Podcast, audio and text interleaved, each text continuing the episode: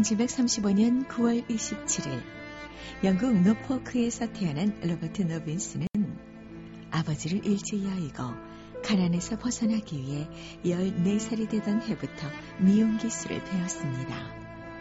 그러나 미용 학원에서 로버트에게 기술을 가르치던 선생님은 로버트가 미용 기술을 배우는 것보다 책 읽는 것을 훨씬 더 좋아한다는 사실을 발견했습니다. 내가 갈 길은 이쪽이 아닌 것 같구나. 내가 정말 좋아하는 일이 뭔지 다시 생각해 보렴. 더 이상 시간을 보냈다간 아무것도 이루지 못할 수도 있어. 로버트는 홀로 계신 어머니께 걱정을 끼치지 않기 위해 미용 학원을 그만둔다는 것을 알리지 않고 이런저런 아르바이트를 하며 공부를 하기 시작했습니다. 특히 신학에 관심이 많았는데 열심히 공부한 결과 결국 그는 감리교 목사가 되었습니다. 목사가 된 그는 안정적인 목회 활동을 시작했습니다. 예수님을 사랑하는 마음도 있었고 목회에 대한 열정도 있었습니다. 그리고 많은 찬송시를 만들었습니다. 모든 사람들이 그를 따르고 그도 목회 생활에 대해서 만족하는 모습이었습니다. 그러나 그것은 주변에서 느끼는 생각일 뿐이었습니다. 어려서부터 집을 떠나 자유롭게 자라온 그는 시간이 지나면서 목회 생활이 점점 더 지루하고 불편하게 느껴지기 시작했습니다. 부유함을 버리고 겸손하게 살아야 하고 모든 행동에 절제가 있어야 하고 감정적으로도 늘 감추고 자제해야 하는 목회자의 어려운 길이 그에게는 너무나 큰 스트레스가 되었습니다. 매일매일 안타까운 사연을 가지고 로버트를 찾아오는 성도들의 고민을 듣는 일도 그저 지겨울 따름이었습니다. 결국 그는 탕자처럼 방황하기 시작했습니다. 목사라는 직분은 이제 완전히 잃어버렸습니다. 술에 취해 매일 밤을 보내고 여자들과도 가까이 지내게 되었습니다. 주변에서 조언을 하던 사람들도 결국은 실망을 안고 그의 곁을 떠나고 방탕하고 절제력 없는 생활을 매일 반복하던 그는 더 이상 그 어떤 죄책감도 느낄 수가 없게 되었습니다. 어느 날 아침 정신을 차리고 보니 알 수 없는 낯선 곳에 있었습니다. 도대체 내가 왜 여기에 있는 거지? 깊은 생각에 잠겨보니 주님과 너무 멀리 떨어져 있는 자신의 모습을 발견했습니다. 이건 아니야. 다시 주님 곁으로 돌아가야 해. 그런데 어떻게 해야 다시 주님 곁으로 돌아갈 수 있는 걸까? 너무나 괴로운 심정으로 후회의 나날을 보내던 그는 여행을 떠나기로 했습니다. 그리고 여행의 일정 중 어느 날 그는 한 여자와 마차를 같이 타게 되었습니다. 그녀는 예수 그리스도로 인해 마음속에 기쁨이 가득했습니다. 대화의 내용은 오직 예수님에 대한 내용뿐이었습니다. 그런 대화에 그는 피해의식이 가득해졌고 달리는 마차에서 뛰어내리고 싶은 심정이었습니다. 그런데 바로 그때 그녀는 무릎 위에 있는 찬송가를 보여주며 더욱 충격적인 말을 꺼냈습니다. 선생님, 이 찬송을 아시는지 모르겠지만 이 찬송은 제 삶에 가장 큰 영향을 주었을 뿐 아니라 제 인생을 송두리째 바꿔놨어요. 선생님도 이 찬송을 통해 하나님을 만나셨으면 좋겠어요. 로버트는 너무 놀라 눈물을 흘렸습니다. 그녀가 말한 찬송, 복의 근원 강림하사는 과거 목회 생활을 할 때 로버트 자신이 직접 만든 곡이었습니다. 눈물을 흘리는 동안 하나님은 그에게 한없는 평안을 주셨습니다. 탕자로 살다가 돌아온 아들을 맨발로 뛰어나와 안아주는 아버지의 마음을 느낀 것입니다. 이후 로버트는 다시 본연의 모습으로 돌아와 영국 캠브리지 침례교 목사로 마지막 생을 주님께 바쳤습니다. 하나님은 우리가 하나님으로부터 멀리 떠나 있다 할지라도 결국 우리를 찾아내십니다.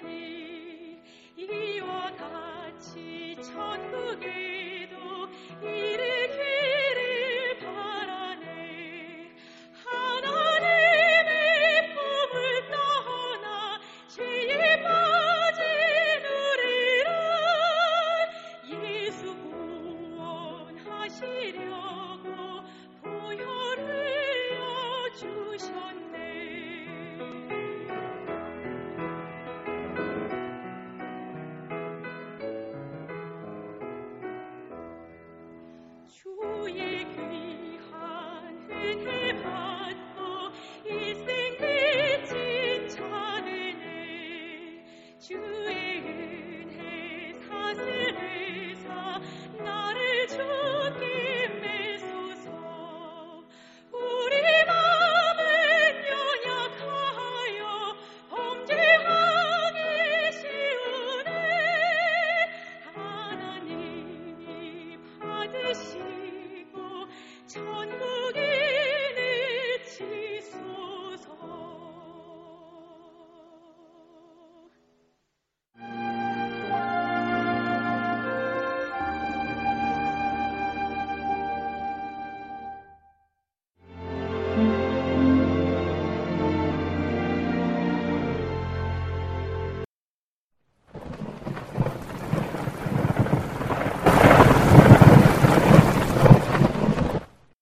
시편 52편 8절 그러나 나는 하나님의 집에 있는 푸른 감람나무 같으며 하나님의 인자하심을 영원히 의지하리로다. 아멘.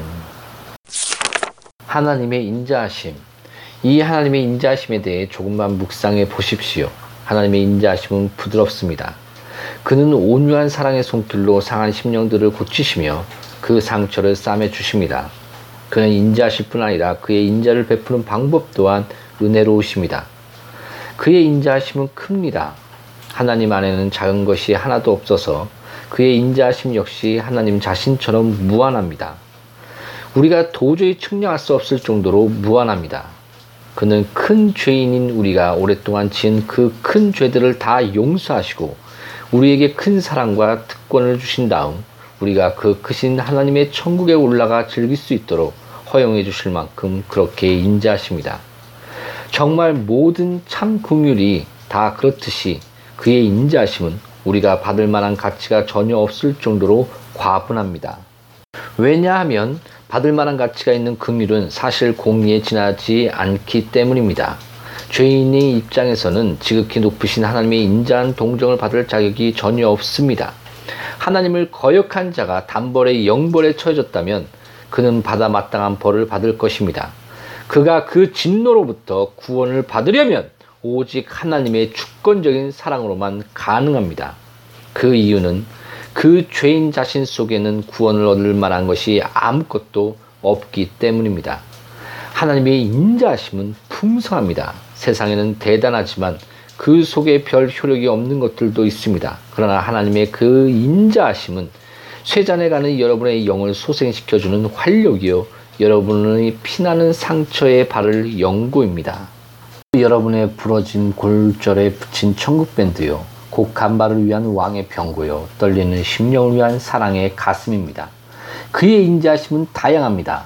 번연이 말한 것처럼 하나님의 정원에 있는 모든 꽃은 그 꽃잎이 겹으로 되어 있습니다.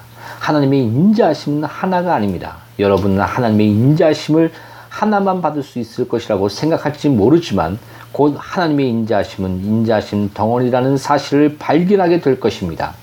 그의 인자하심은 차고 넘칩니다.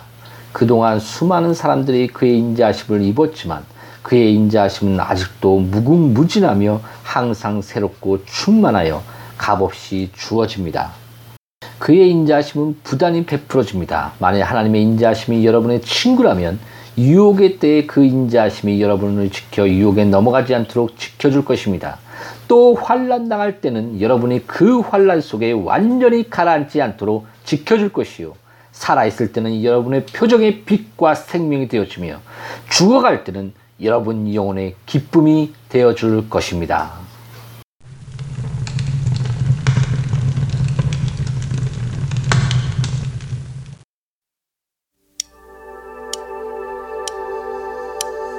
우